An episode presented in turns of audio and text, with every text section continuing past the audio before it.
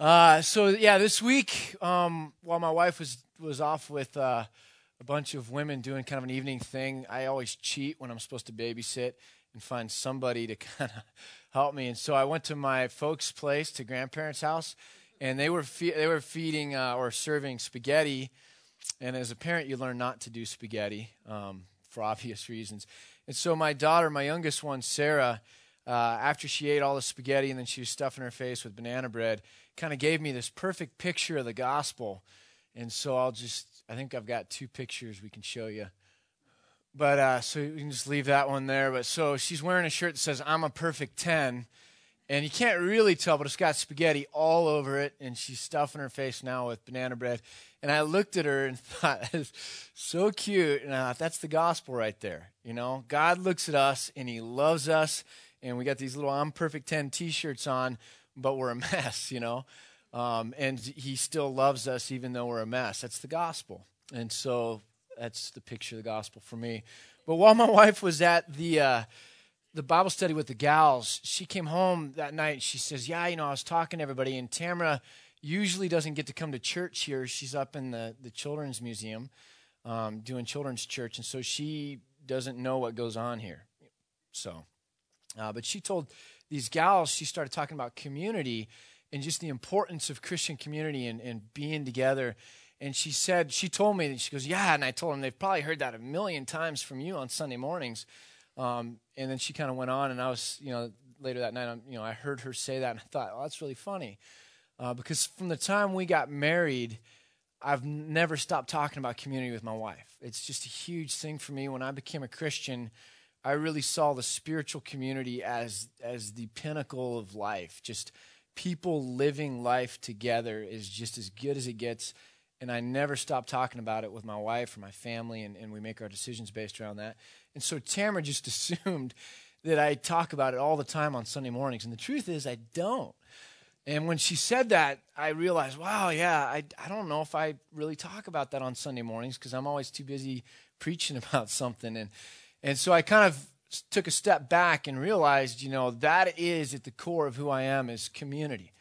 That the people that would call Antioch home would somehow be able to be networked in, tied into relationships that become meaningful, that hold you up when you need to be held up, that become a part of God's tools in shaping and changing your life for the better, that would just be rich and it would be real, and that dream that I think we all know we want community. Some of us are kind of disillusioned and think it can't happen, but it can, and that's what I desire for this church, and it's happening. People come up to me a lot and say, I didn't know church could be like this. And I've got this circle of friends, and it's rich. And what I'm realizing is that not everybody is in that same position. That some of you that are starting to come to Antioch don't know anyone else, and you don't have friends that you can pick up the phone and call, or that call you, and you're hungry for it, but it's not yet there. And so I just want to tell you that this church is structured that way. It's aimed that way. But it takes time, and it's a process, and both of us have to work hard at it. And so anyways, there's a whole lot of things that are going on right now in this church that are designed to help facilitate you getting connected with other people. And so I'm just going to ask Chris Derry to come up and just share some of those ways that you can get connected and tied in at Antioch. So.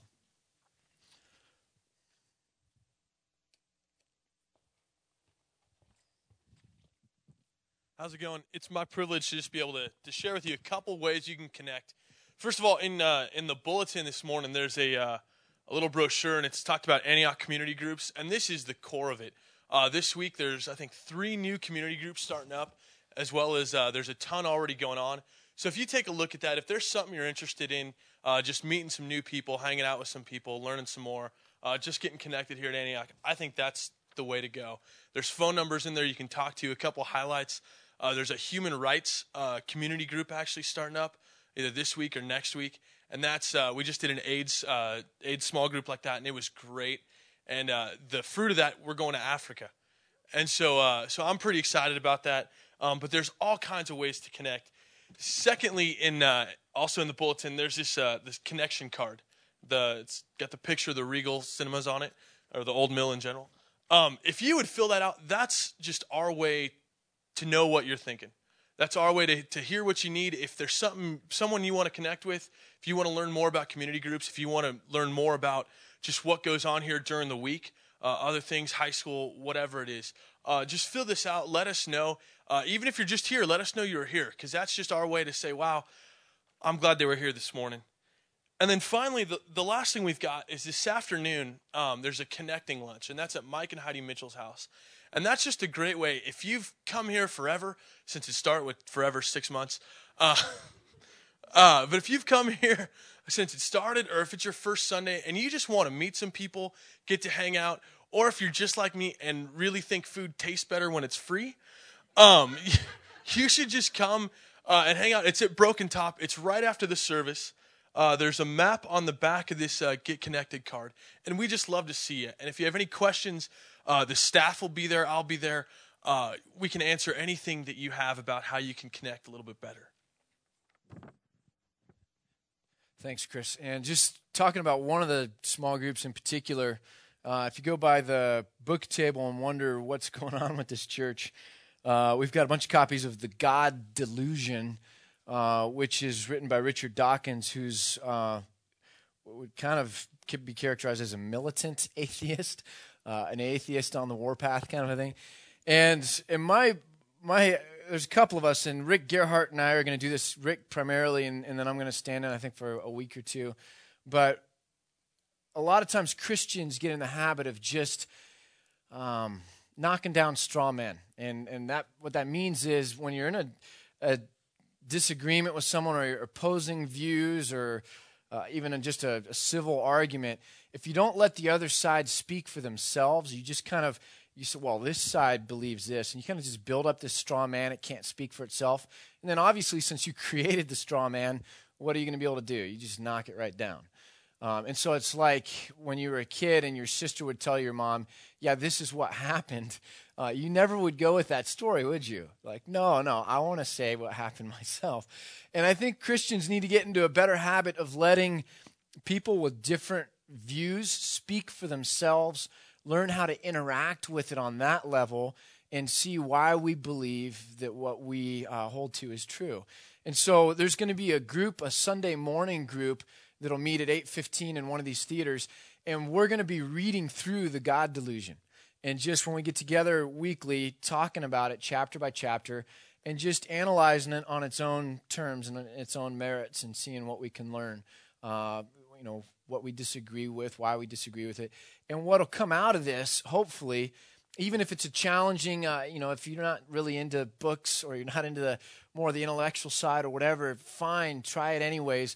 Because what'll come from this is, after dialoguing week after week, you will gain a level of competency in just interacting with ideas that I think will set you free. So when you're talking with relatives, or at the workplace, or with friends, you're no longer just kind of parroting the Christian line. You can actually interact with ideas and explain why you believe what you believe and why you disagree with some other beliefs. So that, I think, starts a week from next Sunday. But we've got books for sale at the book table for those of you that would join us for that apologetics class, Sunday morning apologetics class. And then, just to reiterate what Chris said, if you check the little checkbox in the connection card and drop it when we take the offering, somebody will call you and help walk you through the process of getting involved in the community group at this church. We want to help you get connected. It's not always easy, and so please just avail yourself of some different opportunities and let us help you get connected. And what we're going to do this morning, we've got actually a speaker from Sisters. The pastor of Sisters Community Church, Tim Kazar, just got back from Uganda 2 weeks ago. And so he's probably in his car right now heading our way.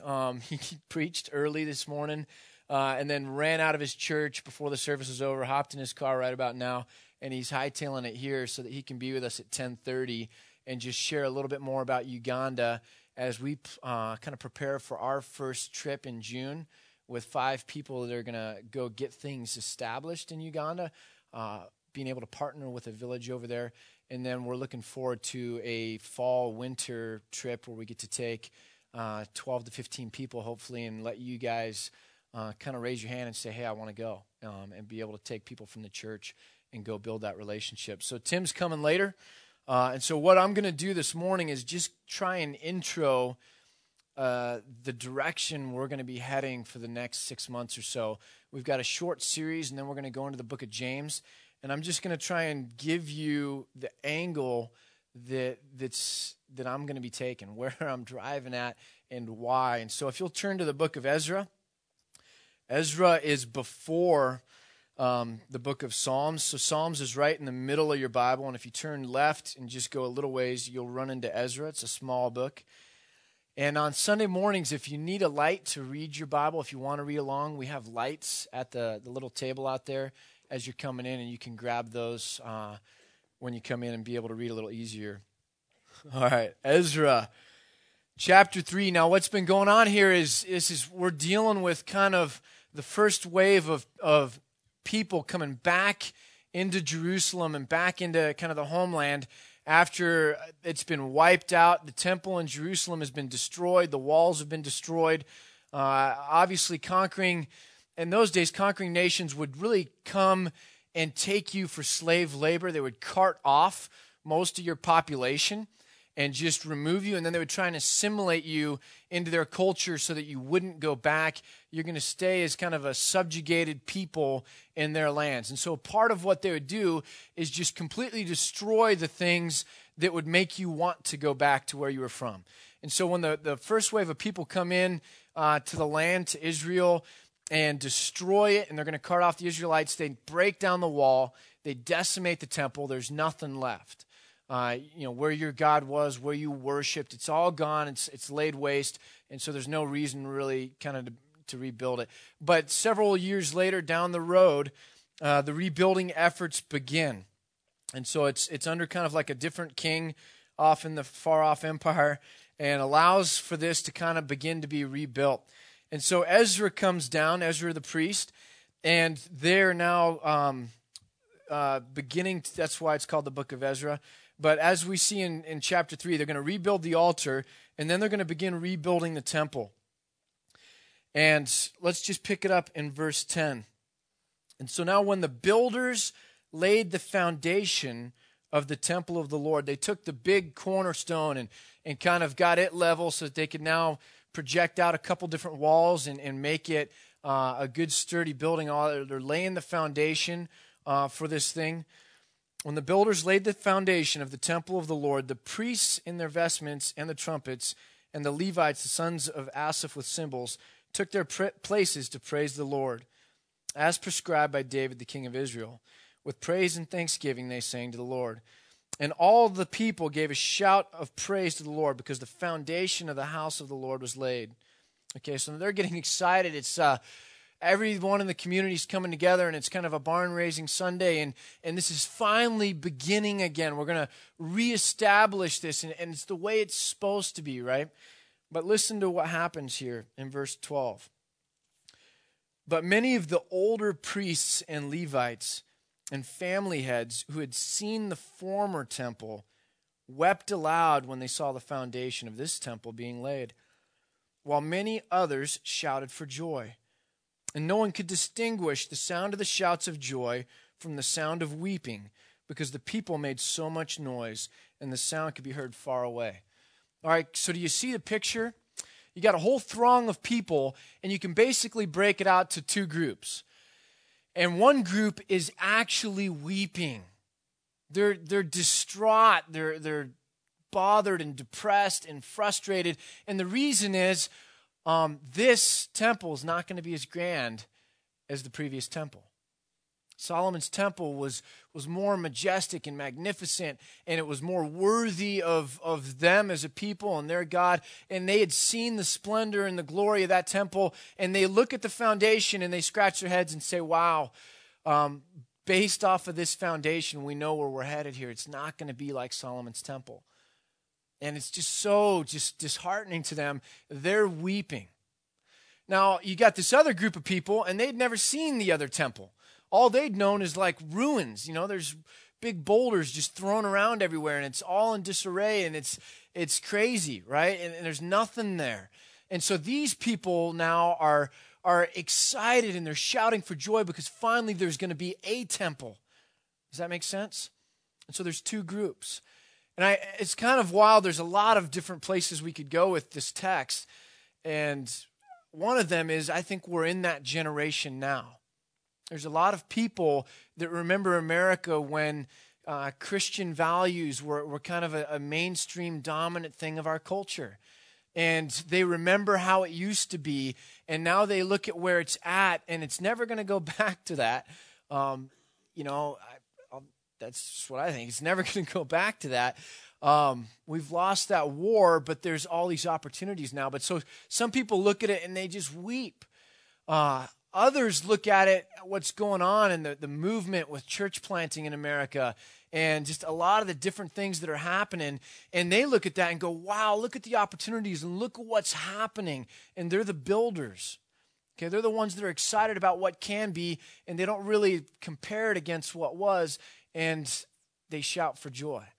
Now, I'm pretty excited because I'm a church planter, and I love this church, and I think, wow, there's amazing possibilities for authentic ministry that didn't exist before, for it not just being an institution or some kind of formalized religion, but for people to really come into a church and go, this isn't just what I'm supposed to do on Sundays. This is what I own. This is authentic and it's real. And so I shout for joy. And there's a lot of people that don't shout for joy. But there's a lot of places we could go with that. But here's the one I want to pick up. And it's simply this. Whether you're shouting for joy or whether you're weeping aloud, it betrays something, and that's that we tie our emotions, our spiritual emotions, to externals. Okay, does that make sense? We're a herd animal. The Bible refers to us as sheep. It's not a compliment, okay? We're a herd animal. We enjoy the throng. We go where our friends grow. We all know about peer pressure. We'd rather be in the in circle. We're a community animal, okay? And so for us, the faith or a church or a Christianity or a religion or God stuff can be externalized so very quickly. And so my emotions can be, look at just this building and I can weep, or just look at this building and I can rejoice, but it's all the stuff that's out there, okay? Does that make sense? And I think when we do that, when we tie what's going on inside to the outside, we cut the heart out of what's supposed to happen, and we put ourselves on a dangerous course, okay? The whole externals thing, I mean, you go to Europe, and it's like you see these amazing, huge churches and cathedrals that whole town spent 60 years working on, and people rejoiced when it was made, and you go in there now, and you pay like a $2 museum fee, you know, and you walk through it, and it's cold, and it has this kind of oppressive feel to it because it's empty and it's not used. And religion, I think, is destined to become like that if we make it all about the externals. Now, why would that be? Because the externals of the faith can't compete with other things in culture. Okay? If this is a dog and pony show, it's not going to be able to compete with everything else going on in society. Everything else that's exciting, everything else that's flashy, everything else that you could go and join a whole bunch of people and get excited about. Does that make sense? And so church is going to get a thumbs down if it's all about external. If it's just about coming on a Sunday morning because you're supposed to, and this is kind of the religion thing to do, an institutional thing to do, church is going to get a thumbs down. And what's going to eventually flow out of that is exactly what we're seeing in America. You know, and I pick on Oprah a lot, and it's not because she's a bad person at all. It's just she's easy. But religion becomes about, I've got to go find somewhere to quiet my soul. It's inside, it's chaos.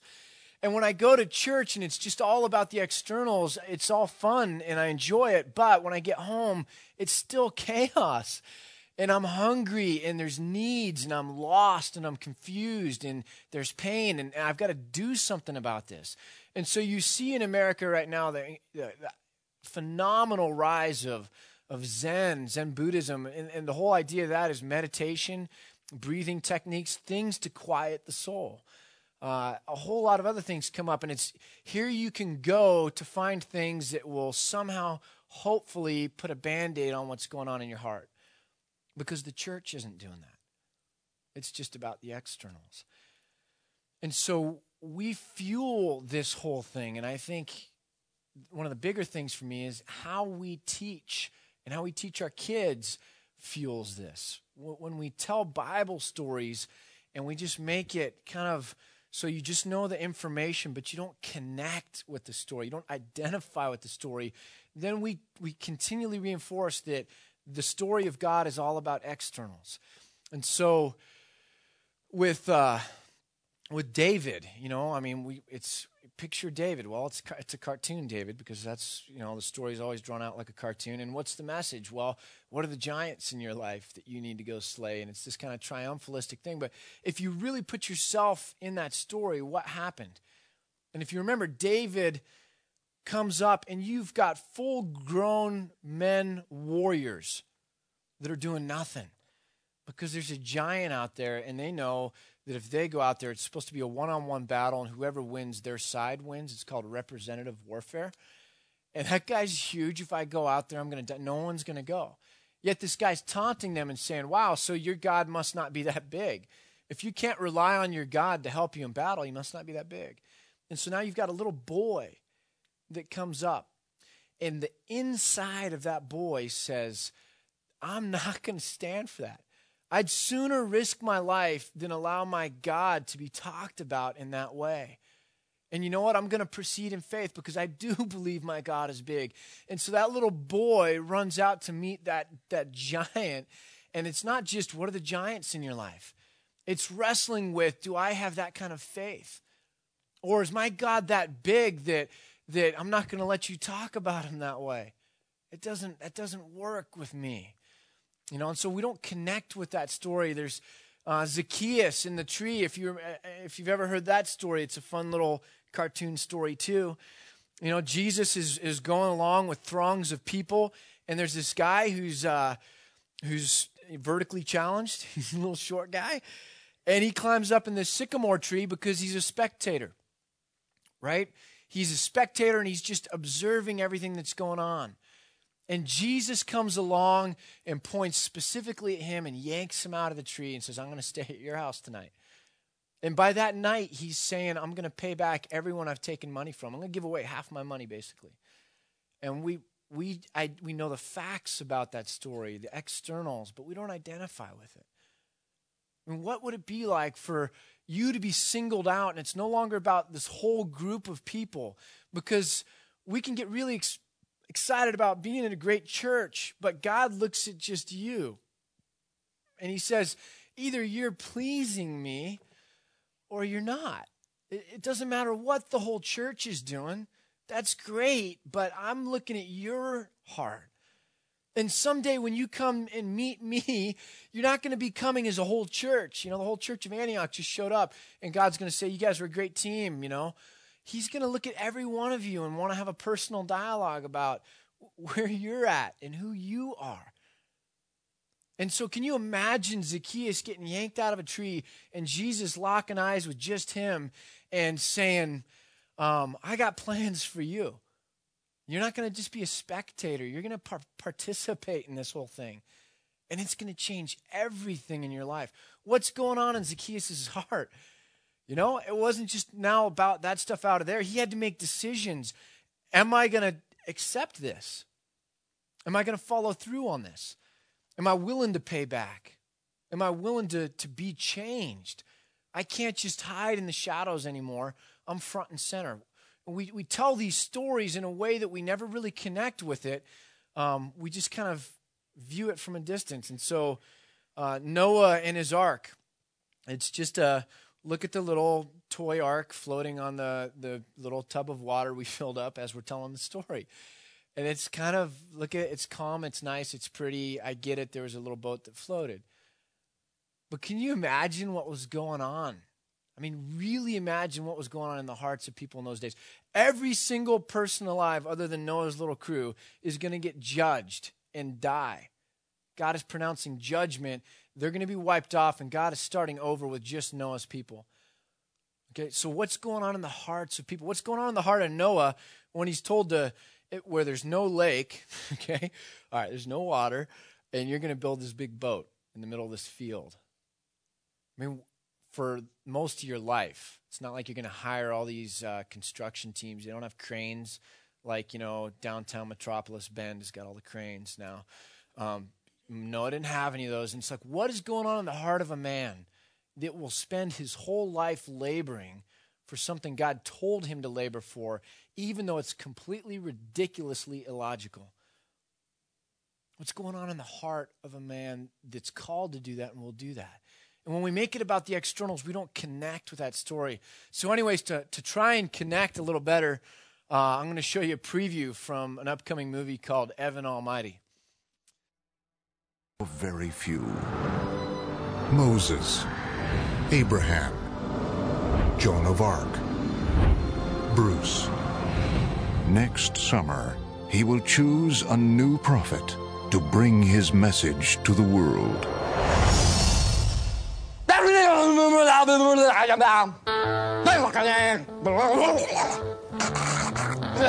But God only knows why he chose Evan.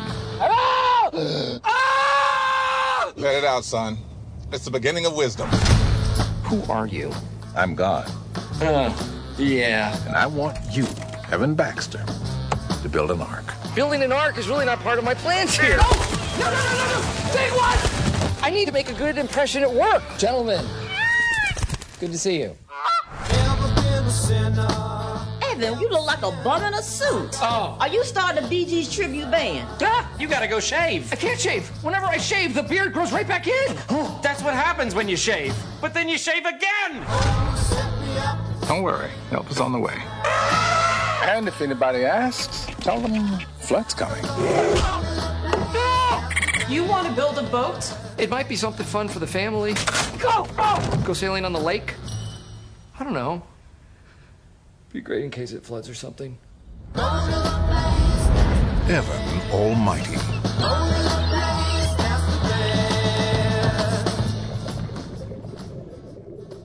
It might be just a little different from how the Noah story went down. But here's the idea. We laugh because it's ridiculous. Okay? I mean, we laugh because it's ridiculous. Can you imagine doing something that makes absolutely no sense to everybody else around you? It's ridiculous. But the funny thing is, the crazy thing is that we are asked as Christians to do ridiculous things. It's not about the outside stuff and just joining a group. Discipleship, the whole idea of discipleship was that it would be about the inside stuff. And so here's some crazy things that Jesus said to us. Okay, he said this. He says, if your eye causes you to sin, if the things you see are going to lead you into temptation, okay, then rip your eye out, says Jesus. Pluck it out. That's crazy. But purity is a big deal. If your internet is going to throw you, rip it right out of the wall and get rid of it. If going to the mall is going to just cause you to just have all the wrong things come up inside of you, take up quilting. You know, Sisters is right there. But God is adamant that it is about heart change and us becoming a certain kind of people. And so he says some crazy things. Rip out your eye. Here's another one. Pray for and love your enemies. Now, we've neutered that one because it's real easy. It's like, well, there's not some big Viking barbarian guy with a big sword outside my door that I can love my enemy, you know. So, yeah, sure, love your enemies, but we don't understand. That's the guy that's gossiping about you, that's spreading rumors about you in town, and you're so worried that, you know what, it could take 10 years for these things to die down, and they're not true. Or it's the guy who's got the business that's in competition with yours, and he's just dead set on running you into the ground, and you're just like, you know, I've got a family and I've got kids, and this is my dream, this business, and this guy's gonna take food off the table for my kids. Look at what he's doing to me. That's your enemy. And God says you pray for that person, and you love that person, and you bless that person. You don't curse that person. And that's crazy stuff. And it's not external things. It's me in my heart having to white-knuckle my steering wheel until I finally built up the resolve to change my attitude. Or to go back and say, I'm sorry, you know what? I blasted that enemy because it felt so good. And I shouldn't have. I shouldn't have said those things. I take those back, and next time, hopefully, I won't say those things. But that's all heart stuff, you see. There's nothing to do with the crowd or the group or the big story going on out there or information. It all has to do with the shape of our heart and where we are in terms of growing and becoming the kinds of people God wants us to become. Here's another one, if you can turn to it quickly, in Matthew. Matthew chapter 16. And it's a crazy deal. I mean, and Peter gets the short end of the stick on this one, like usual. And Jesus is saying in chapter 16, there's a whole segment, beginning in verse 21, but we'll skip down a little bit. And he's basically saying, you know what? Things are going to go bad for me in Jerusalem. And Peter's like, you're the Son of God. What do you mean they're going to go bad for you? Of course they're not going to go bad for you. May it never be. And Jesus looks at Peter and says, get behind me, Satan. You are tempting me with the complete 180-degree opposite of what God is calling me to do. God is calling me to go suffer and give my life for people. Okay, that's love, okay? And you're saying, no, take the easy road. It should be comfortable. You're an amazing guy. Nothing bad should happen to you. And Peter, if I would rip my eye out because my eye would tempt me, I'm going to tell you, my good friend, to just get away from me because what you're saying is completely at odds with where God has got me going. Okay, and now listen to how he continues. Verse 24, if anyone would come after me. Okay, you're Zacchaeus. We're Zacchaeus. I'm Zacchaeus. We're all Zacchaeus. And there is no being a spectator. And Jesus says, if anyone, that includes you, it includes me, it includes anyone in this town who might come after Jesus or follow Jesus that would want to do that. Okay, it's all of us. We're Zacchaeus, and Jesus is looking us right in the eye and saying, get down. You're not going to be a spectator anymore. I'm wrapping you up. I'm talking directly to you. If anyone would come after me, he or she must deny themselves and take up their cross and follow me. For whoever wants to save his life will lose it, but whoever loses his life for me will find it. What's going on here on Sunday mornings is crazy because there's supposed to be people with hearts that are coming and saying, you know what, I can't get it on Oprah. I can't get it on TV because those people, Dr. Phil or whoever, who are talking to me are trying to help me figure out how to find my life.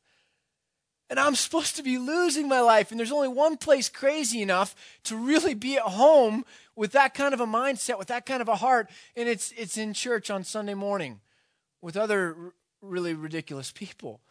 Okay? It's a heart thing. It's a whole paradigm shift. I'm going to spend my whole life doing what God has called me to do, build an ark, whatever, because I want to become the right kind of person. So I love the way Dallas Willard says it. He says, we were saved, okay? And the fancy word for that is justification. It's the fancy word for it. And that's all Christians tend to focus on is a moment. We so overemphasize the moment when you decide, oh, okay, I'm going to go to church. Oh, I want to identify with Jesus. And that's all that matters. And we completely leave off the rest of it, which is that's just the beginning of a long journey where we're going to learn how to become like Christ. And so Dallas Willard says, you were saved, you are being saved. And we call that sanctification. is God is working in your heart and bringing you about the Holy Spirit. That's we get the language. The fruit of the Spirit is love, joy, peace, patience. The things that are going to begin to come out of you when God works with you are all the right kind of things that God would desire. So you were saved just the moment. Don't stop there. You are being saved. That's the process. It's discipleship. It's what we need. And someday you will be saved. We call that glorification. And we've got to have that on the horizon because no matter how bad it gets, that's the thing that we have hope for. Though I walk through the valley of the shadow of death, I can still look up on the rim of that valley and see, you know what, there's going to come a day when things are going to be made right. And I've got to have my mind fixed on that, set my things on above. And so we were saved, we are being saved, we will be saved, and those are heart things. They're not group things. And so what we're going to do is we're going to have a short series in the next couple weeks where the whole angle we're going to take, we're just coming off a series where we talked about trusting God, and we kept talking about the bigness of God. God's a big deal. And we're going to just come at it from the other angle now and just look at the heart of man. And then we're going to go into the book of James, and we're going to still come at the book of James from this lens of the heart of man, what's really going on in the heart of man, in our hearts. And how can we begin to get that to the surface where we can see it so that we can begin to make some choices to make it, to be different, to grow, to learn, and become like Christ. So we need to move on. We're going to have the offering right now, and then Tim Kazar is already here. I think he broke the speed limit. And get excited about the opportunities for community at this church, for heart change at this church. There's going to be a time when we look back a year from now and say, you know what, I'm a different person. I'm a different person, and I'm looking forward to that day. Let's pray. Father, we just thank you for this morning, for the opportunities that are in front of us. We thank you that we can be involved with things like Uganda and get excited about making a difference because when we love, we receive joy. The happiness we want comes when we give. And so, Father, we just get excited about the future. I pray that you would work with us and change us. In Christ's name, amen. It's speed over here from Sisters. I sped through my whole sermon this morning at my church. And the deal is when it comes to Uganda, it comes to Africa, man, everything in me speeds up. And it's just the truth. It's been, I returned 3 weeks ago today. So it was on Sunday. We were leaving Kapchorwa, Uganda, where our church, Sisters Community Church, has a partnership. And we were driving away. We had just finished a church service with them. And it's hard to describe a church service with them. I mean, it's just crazy. I mean, they're just going for it in worship. And so we go through about 2 hours, and they're just getting warmed up. And we had to go. We had to get going to the airport. So we're leaving, and we're driving down the mountain, and we're in this gorgeous setting surrounded by coffee plants and bananas and everything. And we're coming down the hill, and I'm just reflecting. This is my third trip there in the last 2 years on what an amazing experience it was and to see the impact God is having through just an ordinary church like ours in this region of Kapchorwa. So I'm reflecting on that, and our whole team is just fired up about it, and we're just kind of all rejoicing on the bus, and then we kind of settle down. I'm just looking out the window, and I just start feeling a little bit sad. And the best way I could describe to you what I was feeling is I just began to feel a little bit selfish. Like, God, we had this amazing time with these people, and I just love these people, and I love what you're doing in these people and the impact. But God, now for 6 hours, I'm going to drive from this community back to the airport, and we're going to go through community after community after community where nobody is doing anything, and kids are dying, people are lost. The needs are overwhelming, and this is going to be a depressing trip. And I can get excited because we got this fun partnership in Kapchorwa, and all these amazing things are happening. But, God, what about all these other communities? And right then, I start praising God for Antioch. I did. I just was like, God, thank you. You've raised up the next church that is gonna do this, who would take on a region, take on a village, and bring impact by just pouring themselves out on a play.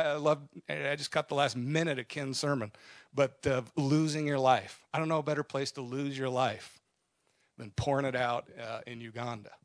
And so I was just rejoicing that God has been stirring amongst all of you and giving you a heart for Uganda. And I know your trip's coming up and you're going to explore some of the options. But I just want to share with you a little bit. I think that's what Ken wanted me to do. Just share with you a little bit how God has worked by just us.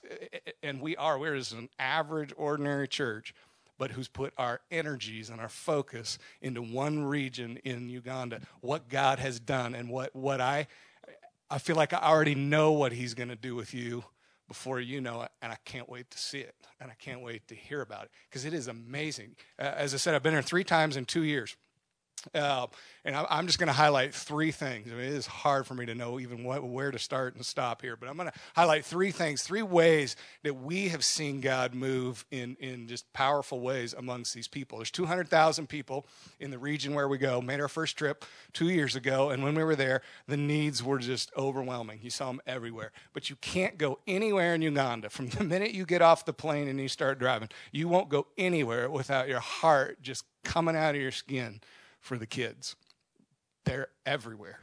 They're everywhere. These little kids roaming around, most of them with very little clothing, most of them obviously not getting fed or educated, and they're everywhere. And God has certainly made clear that he's got a heart for the children, especially the orphans. And so one way that the impact in Uganda can just be huge, and it has been for us, is with the children. So we saw that on our first trip. We saw these kids everywhere. And as we asked questions, found out a lot of these kids weren't able to go to school because you have to pay to go to school. They didn't have the money to go to school. They didn't have you have to be able to pay to get a uniform and pay for the teaching. And most of them were sick. And so what began to develop was a sponsorship program. And I know that's what you're all looking into, and it's just amazing what happens. So our church has begun to sponsor children, and we have 500 children now that are being sponsored by a church. So it's $30 a month per child that provides their education, provides a uniform, provides shoes, provides 1 meal a day, many of which for them it's their only meal. A meal, all their health needs are met, everything they need happens. Part of the reason we went on the trip 3 weeks ago was to dedicate a school that we have built with them for these 500 kids. And I can't tell you what it was like to be there 2 years later and see 500 kids who didn't have anything now in this school, their own school, and you wouldn't have believed the ceremony and the celebration they had. It was a 4-hour dedication of the school, and 14 of their local politicians spoke, and me. And pastors and politicians, that was a bad mix. I mean, this thing went on for 4.5 hours of dedicating this school and just praising God for what he's doing. And hearing story after story, because the kids, we just want the poorest of the poor kids. We don't care what their faith background is, but they're going to hear about Jesus, and they are. And kids are coming to Christ, and we heard family after family testimony of families coming to Christ, Muslim families and Spiritist families coming to Christ because their kid is being loved and cared for and hearing about where it comes from, hearing it's coming from Jesus. And there's revival through these children. And the difference, just driving into our community now versus driving in there a year ago or 2 years ago, you can feel it when you drive in. The people where we work said, I got to look at the clock here. Okay. The people where we work said the first Christians where we are were 30 years ago. So this is like going back to the book of Acts. It's brand new. And so these Christians, they're trying to figure this all out, and so they've just been praying, and they've been praying for God to send help. They didn't know what that meant. And when we first came 2 years ago, they said, we have been praying and praying and praying that God would send help. And we were convinced God had forgotten us until you came. And there's nothing more humbling than being an answer to that prayer. And I have no doubt that wherever you guys are going, they're praying right now, whatever believers are there. God, send us help. And the kids is one of the best, most powerful ways you'll help. And just what that does for our church, for our church to know that because we're pooling ourselves together and pouring ourselves, going all in on this, that there are 500 kids who are getting trained in every way, but also spiritually. And there's 500 kids that are going to get sent out around this country to make an impact for Christ in their own country. So that's the children, and it's huge. The second thing is we spent some time, there's a main town where we go, and then there's some outlying areas, and it's a long story, but the people had been displaced by another tribe who had stolen their cattle, killed a lot of people, so they all moved up the hill, and the government's trying to resettle this lower land, so they're living in these camps, and we visited these camps, and you walk into these camps, and the people are just literally dragging around. There was no joy, no life, no energy, nothing, and it was obvious, and they explained to us, it was the water. And you may have already, I don't know if there's going to be pictures up here, but if you see some pictures, there's a picture of this just dirty, muddy, sick water. And the cows are, every time we've driven in there, the cows are in the water and doing what they do. And it's all in there. And that's what they would drink. And these people were just dying from the water. And so we were able to put in, we did a fundraiser at our church, put in 5 wells in 5 of these camps. And that's the water. And when we went back the second time, the wells were in.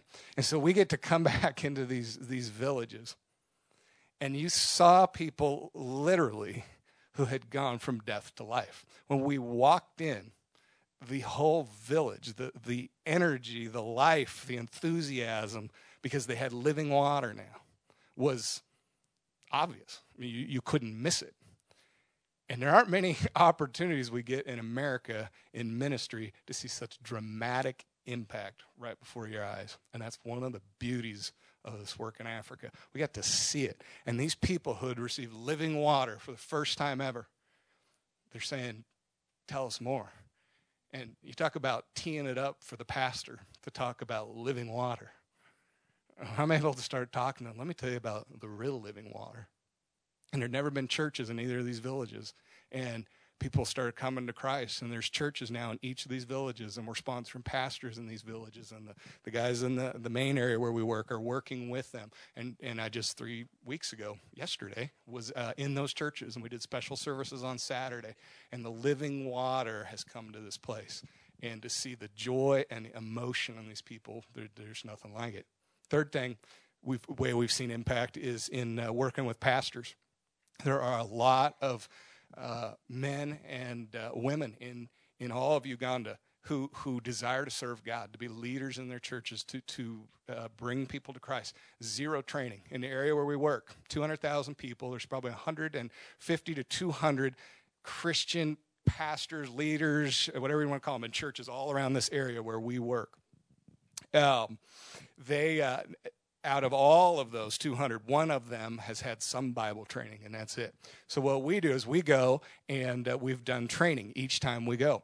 And the second time we went, we realized first time, a lot of these guys, they don't even have Bibles. So we brought Bibles. The closest thing we've ever seen to life-threatening danger and violence was when we passed out the Bibles. Because these guys were trampling each other and trampling us to get a Bible. That cost us about $1.50. And so we pass out these Bibles, and it was mayhem for these guys to get their hands on a Bible. And I taught 2 years ago, I taught on the book of Daniel for an entire week with all these pastors. And when I went back this time, 2 years later, the first night we're meeting with all the leaderships, about 10 guys. And they sat there for over an hour telling me and reciting back to me everything that I had taught them 2 years ago. I said, do you realize people in my church don't remember what I said last week? And you guys got 2 years down. And they said, well, the only book we have to read are the notes you gave us. We have no other books. So that's all we read. We read it all the time. We talk about it. And then to see these guys starting to grow. And again, I can't tell you all the stories, but we've gone back this time. We're seeing how they're growing and planting more churches and reaching more people. And to know one area God wants us to have impact is to build up and sustain and support the leaders. They're the ones to take their people further. The children are going to be the next generation. Without health and life, we can preach our guts out. But if they are starving and sick and thirsty, then our preaching falls a little short. And I don't have any, my dream, and I've told Ken this, is I was driving down that mountain thanking God for you, thanking God for what he's done in our church, was, God, every church in America should be doing this. There's no reason, you know, we shouldn't have 1,000 churches doing what we're doing with 1,000 districts and area in Uganda, which would change the whole country. I mean, you'd actually see a country transformed. And that's a dream. That's a vision. That's something we're working hard on. And it brings so much joy to know there's another church going with us.